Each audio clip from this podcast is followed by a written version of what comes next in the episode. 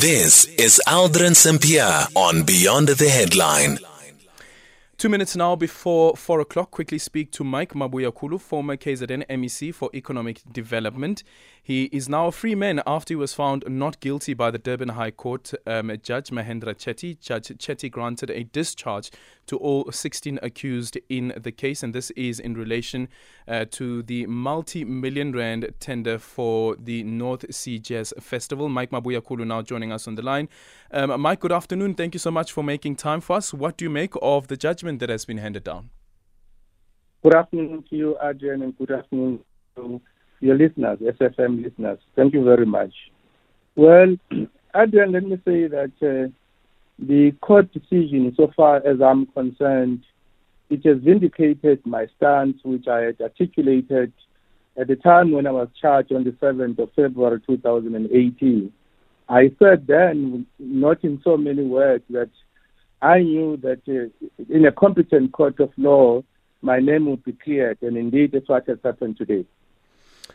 And also considering some of the decisions that you took, for instance, um, of course, being in line with the resolution of the ANC, and that is step aside if you are charged.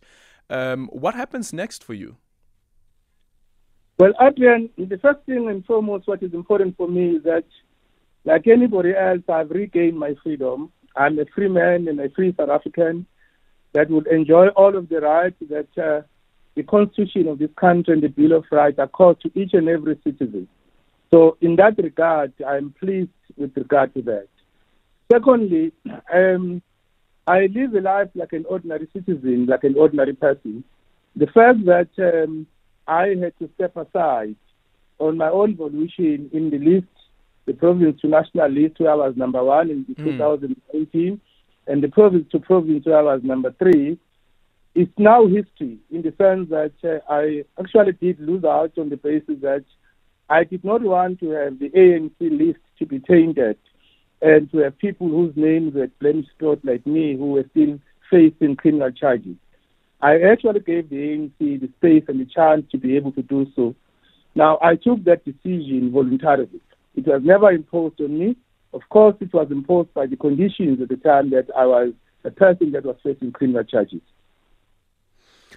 Now would you avail yourself for any position any government position now because the provincial conferences are over?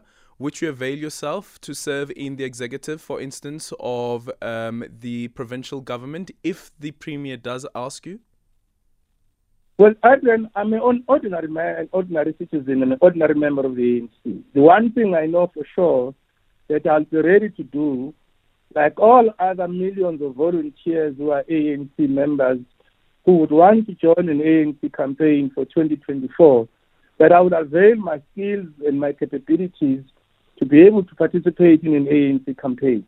Anything else, I think, is not within my own ability to speak about it right now. Yeah, but would you avail yourself if asked to?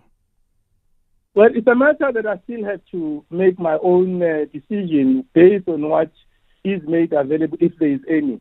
I, I don't want to venture into the realm of speculation right now.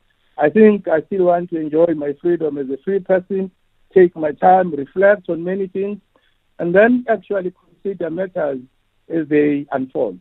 Thank you so much for your time. Mike Mabuyakhulu, they're the former KZN MEC for Economic Development. It's a minute after 4 o'clock.